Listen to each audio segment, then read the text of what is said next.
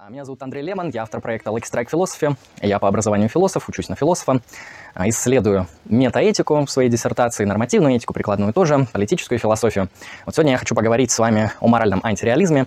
Это метаэтическая теория, а метаэтическая теория необычная.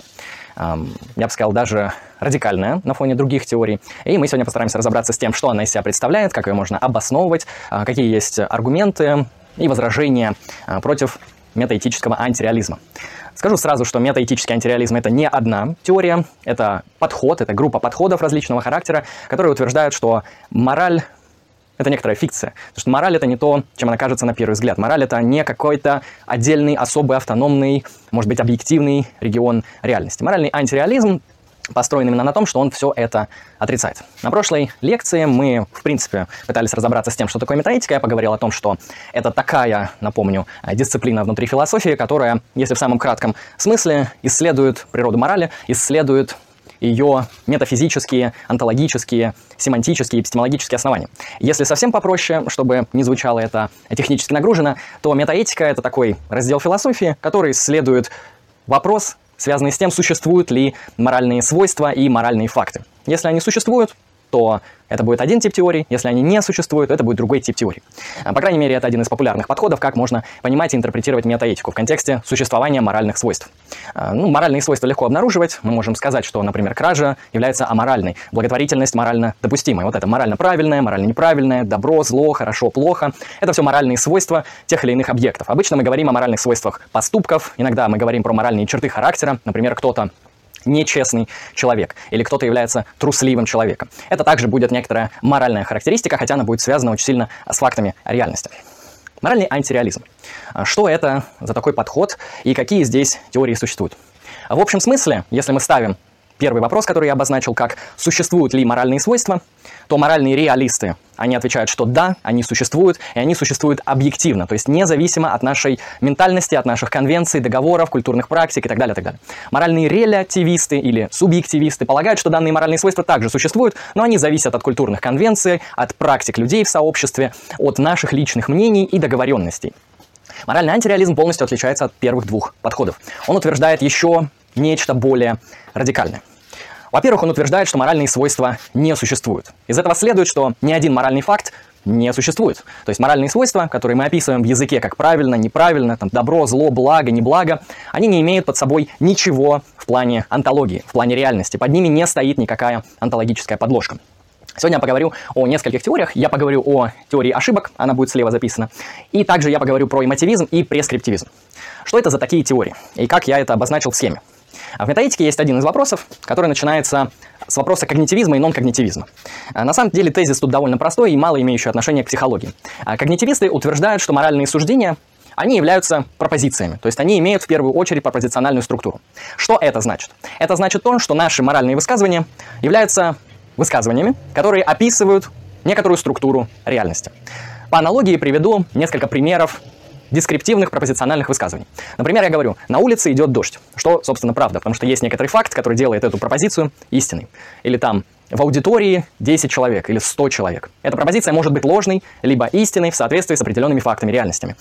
Сами по себе подобные высказывания, они пропозициональны, то есть они описывают, как устроена реальность. И в соответствии с тем, попадают ли они в это описание или не попадают, они становятся истинными, либо ложными. Поэтому позиция когнитивизма утверждает, что моральные суждения, в первую очередь, являются пропозициональными, то есть они имеют цель описания некоторого типа реальности. А, Соответственно, если это так, то мы очень близки к реализму на самом деле. Потому что моральные нон-когнитивисты, это противоположный лагерь, они утверждают, что моральные суждения на самом деле не являются пропозициями. Они не описывают реальность, они максимум что делают, это выражают наши эмоциональные состояния, оценки, отношения к тем или иным действиям, поступкам, чертам характера и так далее, и так далее. Чуть позднее я чуть подробнее это разграничу на примерах. А, Я пытаюсь подвести нас к теории ошибок. Теория ошибок соглашается с тем, что существуют моральные пропозиции. То есть на самом деле моральный язык является языком пропозициональным, языком описательным, то есть тем языком, который описывает некоторый регион реальности. Да, он пытается его ухватить и описать. То есть когда мы говорим кража аморальна, или благотворительность морально правильно, или полигамия – это неправильная форма семейного общежития, мы говорим что-то о реальности. Мы описываем что-то как правильное и неправильно. Но в чем особенность теории ошибок и почему она является антиреалистическим подходом в метаэтике? Теория ошибок утверждает очень агрессивный, радикальный тезис, который мы постараемся с вами разобрать, установив какие-то значимые аргументы и доводы, почему это так. Теория ошибок утверждает, что все моральные суждения являются ложными. То есть они действительно пытаются описать какую-то структуру реальности, но ошибаются. Никоим образом не могут ее описать. Таким образом, все они являются ложными. На самом деле мысль не очень очевидная, не совсем тривиальная. К ней нужно подвести.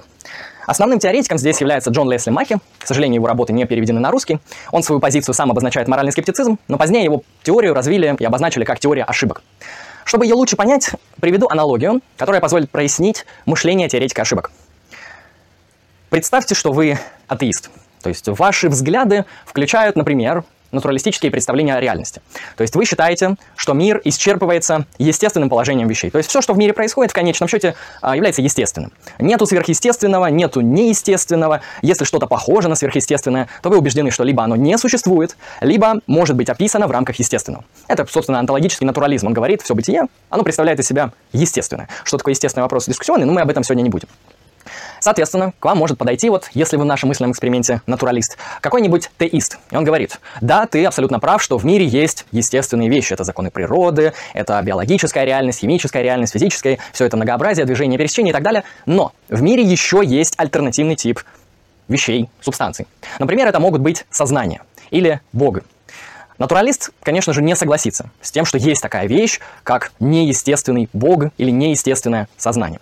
А для него не составляет никакой проблемы сказать, что Бог, во-первых, существует, во-вторых, он никоим образом не является естественным. Если мы называем Бога естественным, пытаемся описать его в терминах химии или верифицировать, это просто категориальная ошибка, потому что он по природе не таковой. Для теиста такой объект реально существует. О нем есть истинные высказывания, например, это самое совершенное существо, это архитектор-создатель реальности, это существо, которое там делает план бытия и так далее, и так далее. Для теиста эти суждения все являются истинными. Соответственно, каким образом обычно атеисты или натуралисты спорят с теистами? Будут ли они опровергать каждое маленькое частное положение, связанное с их доктриной? То есть, например, как Бог произвел мир, или как Бог производит зло, или не производит зло, как это все соотносится, это последовательного атеиста не будет интересовать. Его будет интересовать другое. Он попытается опровергнуть корень этой всей теистической системы. Опровергнуть существование Бога. Потому что если мы опровергнем существование Бога, то все позиции, все истинные высказывания для атеиста, которые таковыми являются, они станут ложными автоматически. Потому что Какая разница, какие у Бога атрибуты, если он не существует? Какая разница, как Бог связан с естественным миром, если он не существует? Все эти вопросы сразу приобретают статус лжи. А, ну, в том смысле, что все эти пропозиции становятся ложными. Теория ошибок очень похожа на то, что я говорю. Так же, как для атеиста, теист будет выглядеть как человек, который просто систематически заблуждается, потому что он строит свою антологию на объекте, который является Богом. Но так как Бог для атеиста не существует, то и вся его система фактически, ну, по большей части, систематически ложная. То есть в этом плане вам не нужно обосновывать вот это положение, истина, оно или ложно, вот это и то. Просто говорите, если оно связано с Богом, то все эти суждения ложны. Подход довольно простой. Мы опровергаем Бога, опровергаем все о нем суждения. Что делают теоретики ошибок? Их можно представить такими метафорически моральными атеистами. То есть они говорят, смотрите, есть мораль. Люди в нее верят. Люди постоянно используют моральные суждения. Они говорят, кто-то поступил неправильно, кто-то сделал справедливый поступок, кто-то является мужественным человеком, и это хорошо. И так далее, и так далее. Вот мы претендуем своим языком описать некоторый тип моральной реальности. Но, так как не существует ни одного морального свойства, они бьют самую сердцевину, потому что мы можем спросить, вот смотрите, есть разные действия, например, там, полигамия, моногамия, там, аборт, может быть смертная казнь, может быть эвтанания, генная инженерия и так далее, теоретика моральных ошибок не интересует решение этих частных вопросов, потому что это действительно прикладные частные вопросы. А, то есть для него спор, является ли аборт морально правильным или морально неправильным, не имеет смысла, потому что и та, и та позиция ложная. Они обе не претендуют на истинность, потому что нету того типа реальности, той антологии, тех моральных свойств, которые гарантируют истинность подобных позиций в ту или в, друг, в другую сторону. Они такие своеобразные моральные атеисты. Для них моральные свойства не имеют онтологической реальности, и если мы это принимаем, если это так, то исходя из этого все моральные суждения являются ложными суждениями. Да, то есть вопрос, является ли смертная казнь допустимой или недопустимой, нужно ли переходить дорогу на красный или на зеленый, что из этого правильно, что нет. Все эти суждения систематически ложные, потому что нету ничего, что может сделать их истинными. Немного странно, на первый взгляд. Вы можете спросить, а почему они так считают? Почему мы должны отрицать существование моральных свойств? Почему мы не должны верить в существование хотя бы каких-то, хотя бы субъективных моральных свойств, хотя бы культурно-релятивных, которые смогут сделать наши утверждения о морали истинными либо ложными? Здесь есть два популярных аргумента. Два из них, соответственно, привел сам создатель этой теории морального скептицизма или теории ошибок, а, Джон Лесли Маки. Я еще третий приведу, потому что мне он кажется интересным, он позднее появился.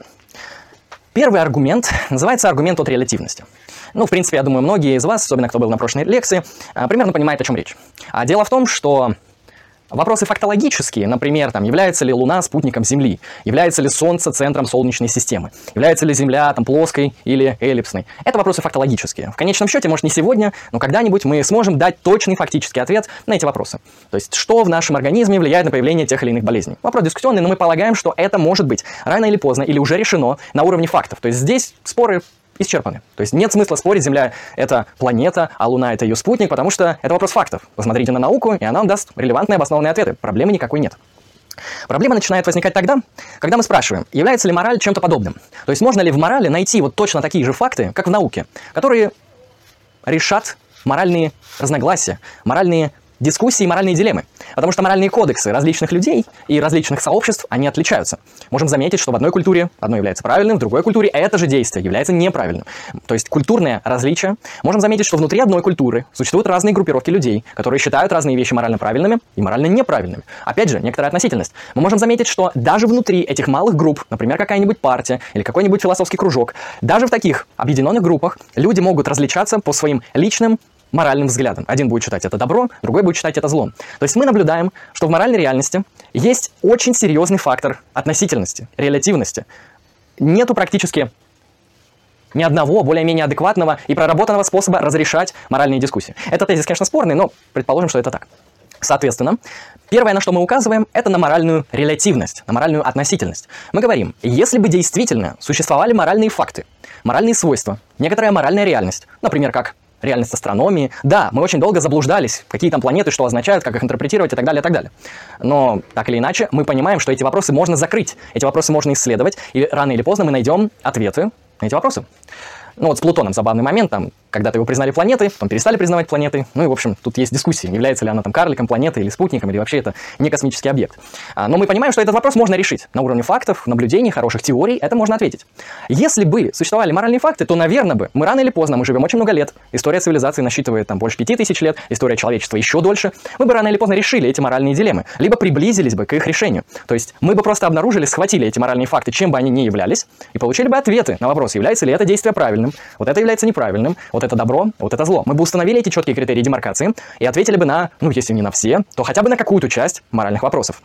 Проблема в том, что по ходу это не происходит и не произойдет. В этом плане теория ошибок, она первым своим аргументом выдвигает аргумент от релятивности. То есть у нас слишком много моральных разногласий. И если бы действительно существовали моральные свойства, то мы бы их решили. Мы бы просто нашли эти свойства, и все дискуссии, или хотя бы основные из них, были бы решены. Примерно так выглядит этот центральный основной аргумент, аргумент от релятивности. То есть какие объективные моральные факты, какая вообще мораль? Люди договориться сами с собой не могут. Более того, еще такой смешной момент, то что не только моральные нормы могут меняться от культуры к культуре, от сообщества к сообществу, они могут меняться внутри одного человека в течение его истории. То есть, например, там, за 10 лет человек поменял моральные нормы, моральные принципы, там, опираясь на какой-то личный опыт. То есть в этом плане мы не меняем астрономические взгляды каждые там 10 лет. Э, я не помню ни одного человека из моих друзей, который там, не знаю, в 20 лет считал, что Луна это спутник Земли, а потом в 30 лет такой, нет, все же Луна это что-то больше, это не только лишь спутник Земли, это еще и там, не знаю, какая-нибудь планета. Такого нет. То есть люди, они до конца это считают, а более того, если человек неожиданно начнет считать, что Луна это не спутник Земли, а какой-то альтернативный объект, не знаю, большой астероид, ему скажут, ты ошибаешься, вот же факты, посмотри, ты заблуждаешься, и все, проблема будет решена. С моралью так не получается. Поэтому первый аргумент, который мы занесем, это аргумент от релятивности. В дискуссионной части мы можем его пообсуждать. Второй аргумент звучит очень интересно. Он звучит как аргумент от странности моральных норм и принципов. Макия говорит следующее. Если бы моральные свойства действительно бы существовали, они бы представляли из себя онтологически странные вещи. То есть это было бы что-то, что является объективным, независимым от разума, категорически мотивирующим, принципом правильного поведения в каждой возможной ситуации. Ну, в этом плане он тут кантианец, он наследует такой кантианский подход к этике и утверждает, что мораль мы в первую очередь должны рассматривать как нечто универсальное, как нечто такое, что мы можем рассматривать как э, генерализуемое, как что-то, что может нас категорически мотивировать. То есть недостаточно для блага просто открыть добро и зло. Оно должно еще и нас категорически мотивировать к правильному действию. Примерно так можно описать сам тезис, сам тезис странности моральных положений. То есть, если бы они действительно были, они были бы очень странными, потому что химические свойства, там, физические свойства, ну ладно, с физикой не будем, действительно странная вещь, там химические свойства, биологические объекты, они вполне себе понятны. Их можно исследовать, их можно понимать, их можно интерпретировать. И Здесь странность в каком-то смысле нивелируется исследованиями этих вещей. Если бы моральные свойства действительно были бы, с точки зрения Маки, они бы носили нечто странное. Здесь этот аргумент, он разделяется на два аспекта. На метафизическую странность и эпистемологическую странность. То есть первое связано со странностью их существования, то есть как бы они были бы, если бы были. А второй связан с тем, если бы они были, как бы мы их могли познать, если они настолько странны. Вот э, ту часть, которую я высказал, она скорее относится к метафизической странности. К тому, что они должны обладать такой вот отчужденной от реальностью силой, категорическим мотивированием, э, нерелятивностью, от аб абсолютностью, вот что-то подобное в них должно содержаться. Это метафизическая странность, то есть их существование немного отличается просто от нашего мира. Эм, отлично, фундаментально. Второй аспект, который выделяет Майки в этом аргументе, это эпистемологическая странность. То есть, если бы они действительно существовали, они бы представляли из себя эпистемически странные объекты. Ну, эпистемология – это теория познания, если кто-то не знает. И если бы они были, эти моральные свойства, мы бы непонятно, как бы их могли познать. Потому что мы можем примерно предположить, как познать вещь, если она является естественно научной. Например, из чего состоит обратная сторона Луны? Вполне себе, естественно, научный вопрос, и на него можно найти, естественно, научный ответ. Или там, какие планеты содержатся в соседней системе? Или какие химические элементы влияют на работу печени, и каким образом это все происходит? Это вопросы в рамках естественных наук, их можно поставить, они будут иметь смысл, и на них можно даже найти значимые ответы, и мы будем знать, что нужно за методы применить в каждом в этом случае, чтобы найти ответы на эти вопросы. То есть познать рано или поздно можно. Может, нам не будет хватать технологий, может, нам просто это не нужно будет пока что, но сама актуальная возможность познания остается, и она ясна и очевидна. Если же моральные свойства существуют, то они представляют из себя нечто вроде таких вот волшебных абстрактных объектов, которые ясно, что нельзя будет познать очевидно естественным путем. То есть натуралистическое исследование подобных объектов практически будет невозможным. Это создает очень серьезную проблему. Можем сказать, ну хорошо, не все же вещи в нашей реальности мы познаем только натуралистически. Есть абстрактные науки, наподобие там, геометрии, математики, логики и других вот таких формальных дисциплин. Там происходит познание в целом независимо. А от опыта это не является какой-то проблемой для этих наук. Почему бы мы не могли познавать данные моральные объекты так же, как математику? То есть выделяем эти абстрактные положения и дальше с ними работаем так же, как с абстрактными объектами. Проблема возникает в том, что даже если бы они были таковыми, то для нас все равно бы оставалось неясным, каким образом здесь возможно подобное познание. Потому что абстрактные объекты, наподобие математических, они более интуитивно ясны, они обладают для нас какой-то такой а, автоматически схватываемой природой. То есть, ну, я вам скажу, что такое двойка. Может, вы не дадите четкое определение двойки, но вы примерно представите, что это за вещи, как с ней можно работать, какие операции имеют вообще ряд натуральных чисел. Если я вам скажу какое-то моральное положение, не причиняя вред здоровью другим агентам, Непонятно, какие у этого свойства, откуда это следует, почему это так и что это вообще такое. То есть, если бы они существовали как абстрактные объекты, не совсем понятно было бы, как они в принципе, могут быть нами осмыслены. То есть это не аналитические истины, это не тавтологии, это что-то вот такое тоже совсем не ясное. Поэтому аргумент от странности, queerness в оригинале, он утверждает то, что непонятно, как бы существовали моральные положения, моральные свойства, и если бы они даже были, непонятно, как бы мы о них что-либо могли, в принципе, узнать. Это второй аргумент, который также направляет нас на скептицизм по отношению моральных свойств. Хорошо, первый аргумент звучал как аргумент от релятивности, второй аргумент утверждал о метафизической странности этих объектов. Это аргументы самого Маки. С ними можно дискутировать, думаю, это я оставлю в дискуссионную часть. Сегодня моя задача просто их описать и раскрыть вам позицию. Когда мы говорим о третьем аргументе, он тоже довольно интересный, у него очень необычная структура. А, почему? Потому что он также может применяться в контексте других наук и дисциплин и других философских исследований. Это так называемый аргумент эволюционного разоблачения. Как он звучит? Он звучит следующим образом. Начинается он с положения того, что Получение истинности и знаний в конкретных вопросах, оно может происходить по надежным и ненадежным источникам. То есть, грубо говоря, если вы хотите узнать, идет ли сейчас на улице дождь, вам для того, чтобы узнать, идет или нет, не вариант подбрасывать монетку. Предположим, мы не знаем, идет на улице дождь или нет. И мы говорим, смотрите, брошу монетку, выпадет орел, значит дождь идет. Брошу монетку, выпадет решка, значит дождь не идет. В чем проблема данного метода? В том, что он не преследует ответ на вопрос, идет ли дождь на улице. Ну, или в каком-то смысле преследует с 50% вероятностью, что недостаточно, чтобы получить хороший ответ на данный вопрос. То есть есть явные методы, которые не преследуют истинность по определенным вопросам, как я привел в примере с монеткой. Как строится аргумент эволюционного разоблачения? Мы говорим, что если мораль, моральные принципы, моральные положения, чем бы они ни были, возникли в результате метода или в результате процесса, который изначально по своей природе не преследует истинность, тогда мы можем сказать, что все следствия из этого преследования являются ложными. Приводится такой еще пример. Предположим, есть какое-то племя, у них в племени есть оракул. К этому оракулу приходят многоуважаемые люди и спрашивают, уважаемый оракул, вот нам нужно уйти на охоту на три дня, и нам очень важно знать, будет ли ближайшие три дня хорошая погода, чтобы мы могли поймать дичь и не пострадать от погоды. В принципе, ну, задача серьезная, задача фундаментальной важности для этого сообщества. На что Оракул говорит, сейчас проверю, у меня есть надежный метод, мы им пользовались мои предки, меня научили. В общем, смотрите, сейчас я отрубаю, например, курицы голову, она начинает бегать. И вот сколько кругов она накрутит, в зависимости от количества, или там, например, четное и нечетное количество. Если четное количество кругов, значит дождь пойдет. Если нечетное, не пойдет. Ну, в принципе, мы все, как там, люди, которые доверяем Гизметео и другим э, справочникам, мы предполагаем, что если бы погоду проверяли подобным образом, то это было бы явно что-то неточное. То есть таким прогнозом, таким э, попыткам обосновать, что будет в будущем, предсказать это будущее естественное, было бы просто неточным. Этот метод изначально не преследует истину по данному вопросу.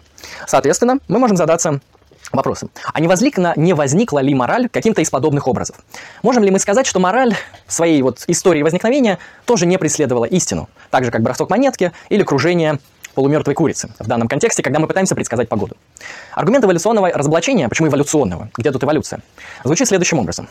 Мораль сложилась в результате эволюционных процессов. Мораль играла значимую адаптивную функцию для человеческих сообществ и популяций. Дальше мы утверждаем, что адаптация сама по себе не преследует истинность. То есть мораль в контексте эволюционного развития не преследовала истинность. Она преследовала пользу, комфорт в кооперации, возможно, какие-то удобные значимые связи, возможно, выживание для этого сообщества, но не истинность. Она преследовала что-то другое. Исходя из этого аргумента мы говорим, если что-то основано на принципе, который не преследует истинность, то эта вещь является ложной. Потом мы говорим, эволюция не преследует истинность. Она преследует адаптацию популяций и организмов. Далее мы говорим, четвертой посылкой, или третий, третий, что мораль появилась в результате эволюционного процесса, который является ненадежным источником преследования истинности. И это значит, что все моральные положения либо не могут претендовать на истинность, как броски монетки, либо просто-напросто являются ложными. Второй вывод будет более понятный, потому что Обычно в логике принято считать, что суждения, пропозиции, они либо ложные, либо истины. У них нет какого-то третьего особого статуса, это закон исключенного третьего. Если мы его принимаем, то моральные положения, они либо истинные, либо ложные. Если они получены в результате ненадежного процесса, который не преследует истинность, то они не могут быть истинными, значит, они по определению являются ложными. И опять мы приходим к тезису теории ошибок, что все моральные суждения, потому что вся наша мораль в результате эволюции возникла, являются ложными. Примерно так можно описать значимую сторону теории ошибок. То есть в конечном счете мы говорим, что ни одно моральное суждение не может никогда, в принципе, быть ложным. И потому что метод возникновения морали не преследовал истину. И потому что моральные свойства не существуют, либо их невозможно познать, чтобы ответить на вопрос, где здесь истина и где здесь ложь. И основное, конечно, потому что моральные нормы довольно релятивны. И легче предположить не то, что люди до сих пор не открыли моральные факты, а легче будет предположить, что этих моральных фактов не существует. И релятивность связана с тем, что люди формулируют моральные высказывания на каких-то других основаниях, не на фактологических. То есть, грубо говоря, более простой гипотезой будет сказать, что моральных фактов нет, поэтому слишком серьезные разногласия у людей, нежели моральные факты есть, и мы их пока не обнаружили, и поэтому у людей разногласия. Вторая модель, которую я описал, будет более сложная в сравнении с первой моделью. Примерно так будет звучать теория ошибок. То есть тезис о том, что все моральные суждения ложные, это тезис теории ошибок. Ну, здесь есть некоторые проблемы. А, что из этого? Хорошо, например, мы примем это положение. Мы говорим, все моральные суждения являются ложными. А, является ли это чем-то полезным в эпистемологическом смысле, в контексте вот понимания природы морали. Нет, то есть э, мы не получим каких-то значимых, качественных ответов на те моральные вопросы, которые нас интересуют. Это вопросы справедливости, вопросы блага, вопросы правильного там распределения, правильных законов и так далее, мы говорим, что все эти вопросы в конечном счете, в контексте антиреалистических теорий, не имеют смысла. Но проблема в том, что мы не можем их вынести за скобки, и решить абы как мы их тоже не можем. Поэтому любой моральный антиреализм, в том числе теория ошибок, он не будет давать какую-то рекомендацию по решению данных дискуссий. А, да, есть эм, такой подход, вот именно в контексте теории ошибок, он может утверждать, что на самом деле, да, моральные суждения не преследуют истинность, это не что-то, что можно соотнести с какими-то фактами абстрактными или естественными, но моральные высказывания, моральные кодексы, они полезны как удобные фикции. Это вот позиция морального фикционализма, которая входит в теорию ошибок. Мы говорим, что на самом деле вот все наши моральные рассуждения, их нужно перевести в инструментарий фикционного рассуждения. Но фикция это, например, любое художественное построение. То есть мы сейчас находимся в книжном, тут полно художественной литературы. Очевидно, что большая часть фикций, художественных нарративов, если они не документальные хрониками являются, а, они ну, являются фикционными. То есть это неправда. Например, вы спрашиваете, про какого-нибудь там Достоевского и спрашивают, у него есть произведение там преступление наказания. А вот Раскольников, он сколько человек убил? Он одного человека убил или два? А он говорит, да, он убил двоих человек, по крайней мере, в момент совершения а, данного деяния. Я спрошу, а вы смотрели какие-то факты реальности? То есть вы зафиксировали этот исторический факт как-то? Вы это как-то эмпирически проверили? Или вы соотнесли это с какой-то абстрактной реальностью, как математики? На что вы скажете, нет, братан, подожди, это всего лишь рассказ. Это фикция. Понятно, что никакого Раскольникова в реальности не было. Понятно, что никаких убийств, к счастью, не произошло. Это рассказ, вымышленный рассказ. Понятно, что он не про истинность, он про что-то другое. Он про художественную ценность, он может там про нравоучение, может он просто про красивую литературу, но явно не про истинность. И мораль в моральном фикционализме мы можем рассматривать примерно так же. Мы говорим, истину и ложь здесь искать не нужно. Давайте просто-напросто остановимся на том, что мораль это про что-то другое, не про истину. Например, про пользу, про удобство, про комфорт, про там, красоту, да, есть же красивые моральные кодексы и так далее, но явно не про истинность. И дальше мы уже можем принимать моральную реальность. Это как один из таких вот ответов. Теперь давайте рассмотрим, что представляет из себя нон-когнитивистские позиции в метаэтике. Нон-когнитивизм вполне популярные теории в контексте антиреализма. То есть теория ошибок, она менее популярна, чем нон-когнитивизм. Хотя, на мой взгляд, это немного странно, потому что ну, теория ошибок более убедительная, в ней получше аргументация, и она как-то более проще и яснее выглядит, чем нон-когнитивизм. А я выделю сегодня только две версии нон-когнитивизма, это эмотивизм и прескриптивизм, потому что их там на самом деле много, там квазиреализм, экспрессивизм, но мне просто времени не хватит разобрать все. Разберу самое интересное. Соответственно, в чем заключается тезис нон-когнитивистов метаэтики?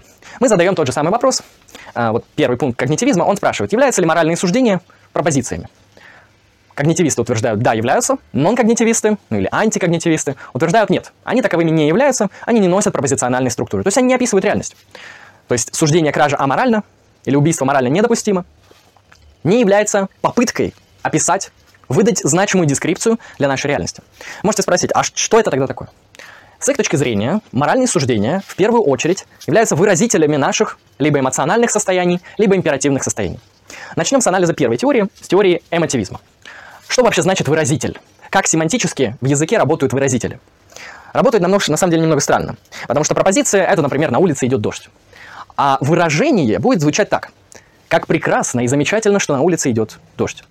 Является ли это пропозицией, которая описывает реальность?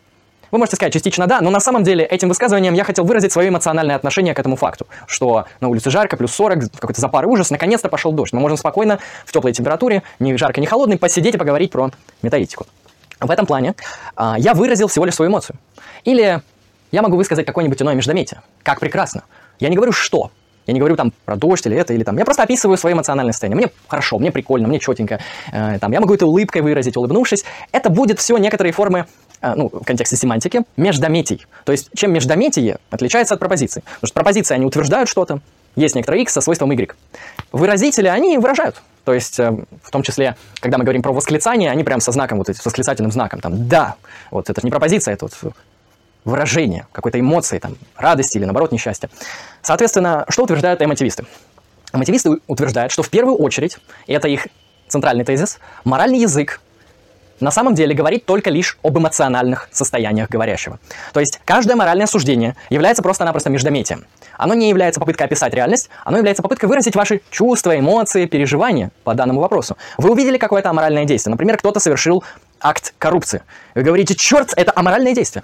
Вы спра- вас спрашивают, то есть существует какой-то моральный факт, который этому действию соответствует, и вы с этим фактом как-то соотнесли, выдали вот эту дескрипцию, все, что считают когнитивисты. Вы говорите, нет, меня это не интересует, я просто выражаю свое недовольство. Мне не нравится, когда кто-то там совершает взятки или какие-то другие, с вашей точки зрения, с вашей эмоциональной точки зрения, моральные действия. То есть здесь важно различать, что весь моральный язык для эмотивистов – это всего лишь набор эмоциональных междометий. Они не претендуют на истинность, они изначально по природе не могут быть истинными либо ложными, потому что междометие, там, какой прекрасный день, 50 восклицательных знаков, как в Одноклассниках пишут иногда, это не что-то, что описывает реальность, это что-то, что просто выражает эмоциональные состояния говорящего. А, это позиция эмотивизма. То есть любое моральное высказывание – это выражение ваших личных эмоций, и все. То есть вы говорите там, кража аморальна. Это значит, что вы сейчас выражаете эмоциональное недовольство по поводу кражи. Там, коррупция аморальна. Там, не знаю, благотворительность морально допустима. Там, почитать отца и мать – самое прекрасное, что когда-либо случалось с этим миром. Вот. И вы просто выражаете свои эмоции. То есть вы эмоционируете, можно это так обозначить в этом контексте. Соответственно, эмотивизм, он именно говорит только про эмоции. А какие здесь аргументы? Ну, я один приведу самый популярный, который идет от философа Дэвида Юма. А, потому что обосновывать эмотивизм через логический позитивизм сейчас не вариант, потому что логический позитивизм в целом либо ложная, либо очень слабая теория, а приводит другой аргумент. Аргумент от природы моральной мотивации. Мы говорим, что сами по себе убеждения, они нас особо не мотивируют. Можно представить следующий пример. Предположим, вы сидите дома. Сидите, занимаетесь обычными домашними делами. Бывает. И тут к вам стучит сосед, говорит, «А, дом горит, надо бежать. В общем, какой кошмар. А вы получили информацию, вы получили истинную пропозицию, дом сейчас горит, дом, в котором вы находитесь. Будет ли из этого следовать, что вы сразу начнете из этого дома уходить и убегать. С точки зрения Дэвида Юма, нет, чего-то здесь не хватает. Просто информированности агента по поводу того, что дом горит или не горит, рушится, не рушится, недостаточно, чтобы вы начали действовать, чтобы вы предприняли ряд каких-то телодвижений и актов. Что важно, чего не хватает? Не хватает особого некогнитивного состояния, которое называется желание. Вы должны еще и желать покинуть дом в случае опасности. Вас проинформировали об опасности, и дальше вы на основании своего желания покидаете дом или остаетесь там. Предположим, вы там молодой dead inside, вы, в принципе, думаете, как бы там покинуть кое-какое бренное место, и тут как раз подвернулся отличный случай. Дом горит, как прекрасно. И, в принципе, у вас нет мотивации его покидать. По понятным причинам. То есть желания нет, а пропозициональная установка, вот то, что дом горит, все равно остается. То есть и в первом, и во втором случае вы имеете одну и ту же пропозицию, истинную, да, дом горит. Но из этого не следует, что вы будете совершать какие-то действия. Потому что для того, чтобы вы совершили какие-то действия, вам необходимо желание совершить эти действия, а желание не носит пропозициональной природы. К чему это я веду? Я веду к тому, что если мы утверждаем, сейчас будет аргумент из двух посылок, если я не ошибусь, если мы утверждаем, что моральные суждения, если они являются пропозициями, тогда они не будут нас мотивировать. Как это работает? Как я показал в этом примере, сами по себе пропозиции, да, утверждения, информация о том, как устроен мир, факты, они вас не подводят к тем или иным действиям. Потому что на самом деле, чтобы совершить действие, вам нужны другие когнитивные состояния. Не информированность о природе реальности, а желание действовать так или иначе. Соответственно, мы утверждаем первую посылку. Пропозиции сами по себе не мотивируют агентов. Потом, мы утверждаем вторую пропозицию. Моральные суждения сами по себе нас мотивируют. Э, в целом, этот тезис такой довольно спорный, но для многих вполне является ясным и очевидным, что если кто-то говорит, это действие аморально, это действие морально правильно, предположим, не вам кто-то говорит, а вы сами считаете. Вы, например, веган. Вы считаете, убивать животных, кушать животных, издеваться над животными, не уважать права, если они есть у животных, это все неправильные действия. И вас это мотивирует делать все вышеописанное. Не кушать животных, уважать животных, там, не носить меха и осуждать всех тех, кто это делает. То есть, если вы в чем-то действительно убеждены, в моральном смысле, то это моральное суждение будет с необходимостью вас мотивировать поступать тем или иным образом. Пример с веганами просто такой, иллюстративный, на мой взгляд. Соответственно, вторая посылка нашего аргумента будет звучать так. Моральные суждения нас мотивируют к определенному поведению с необходимостью, а первая посылка звучит так, что пропозиции никогда не мотивируют нас необходимо. Из этого следует, что моральные высказывания не являются пропозициональными, Потому что если бы они были только пропозициональными, они бы не мотивировали нас с необходимостью. А так как они мотивируют нас с необходимостью, они являются какими-то другими. И мотивисты говорят, что они эмоциональные, что они зависят от наших чувств, переживаний, желаний, нон-когнитивных состояний, не пропозициональных. Это первый аргумент в пользу эмотивизма. А, ну, соответственно, он самый популярный. То есть эмотивисты, грубо говоря, полагают, что весь моральный язык является междометиями, которые выражают ваши эмоциональные состояния по поводу тех или иных действий, черт характера, событий и так далее, и так далее. В чем позиция вторая? В чем позиция прескриптивизма? Она, наверное, будет более простой и более понятной. Прескриптивизм утверждает, в отличие от эмотивизма, что моральные суждения являются в первую очередь выразителями императивов и приказов. А почему они не обладают истинной ценностью? Это довольно легко семантически проверить. Утверждение «на улице идет дождь» по природе пропозиционально. Его можно проверить какими-то фактами реальности. Утверждение «ты должен выйти на улицу» Или убери пистолет, или убери в комнате, еще что-нибудь сделай, там, почитай отца и мать. Это императивы. По природе они изначально не описывают какую-либо реальность. Они не являются дескриптивными в этом смысле, они являются по природе нормативными. Они предписывают какие-то модели поведения, какие-то акты. Вы можете сами их себе предписывать. Я должен написать курсовую. Я должен заниматься философией. Мне необходимо отказаться от вредных привычек или что-нибудь такое. Сами по себе эти прескрипции не описывают реальность. Вы не говорите, что на улице холодно или тепло. Вы не говорите, что благо, что нет, вы предписываете какое-то положение вещей а, или какой-то тип действий. Предписания сами по себе, конечно, не являются пропозициями, потому что приказ, императив не носит пропозициональной природы, ну, чисто лингвистически. То есть, если вы с этим не согласны, это не к философам, это к лингвистам, потому что вот с их точки зрения это вот фундаментально различается. Соответственно, прескриптивисты считают, что любые моральные суждения являются завуалированными императивами, то есть приказами. Например, мы говорим, кража является моральным действием. Что это значит? Это значит, что не совершай кражу, или ты не должен красть. Такой кантианский заход на самом деле. Или что значит убивать животных для пищи неправильно? Значит, ты лично, или там все, никто не должен употреблять животных в пищу. Мы на самом деле в этом высказывании выражаем приказ, императив к тому или иному поведению. И по природе императивы, конечно же, не являются истинными либо ложными, просто потому что семантически это они такие по своей природе. В этом плане прескриптивисты, они утверждают, что моральная реальность – это всего лишь набор приказов различных людей воздерживаться от определенного поведения или, наоборот, совершать это поведение. И мотивисты полагают, что это просто выражение эмоций. Вам что-то нравится, вы говорите, что это хорошо, благостно и прекрасно. Вам что-то не нравится, вы говорите, это аморально, вообще ужасно, никто не должен это делать, и все. Вы выражаете свою личную эмоцию, и не более. Теоретики ошибок в этом плане, наверное, выглядят на фоне этих теорий наиболее радикальными. Они говорят, что, ну, знаете, там, эмоции можно анализировать, прескрипции можно определять как там противоречащие друг другу или нет. Например, если два человека выдают одну прескрипцию взаимоисключающую, там вы не должны совершать взятку, вы должны совершать взятку. Можно начать спорить, кто из них прав, потому что два этих императива одновременно не могут быть истинными. То есть здесь, в этих теориях, на самом деле, остается некоторая подложка для а, анализа, чтобы проанализировать хотя бы что-то, что у нас имеется. Теория ошибок в этом плане говорит, что нет. Нету никакой моральной реальности, это все фикция, это все ложь. Любое моральное суждение изначально является ложным, и мораль не претендует на истинность и никогда на нее не претендовала в соответствии с вышеописанными аргументами. Теперь я подведу некоторое обобщение тому, что представляет из себя моральный антиреализм, и мы перейдем к дискуссионной части. Моральный антиреализм – это совокупность метаэтических теорий. Я перечислил только некоторые, там их есть намного больше. Я выделил самые популярные и интересные. Это те теории, которые в конечном счете отрицают существование моральных свойств.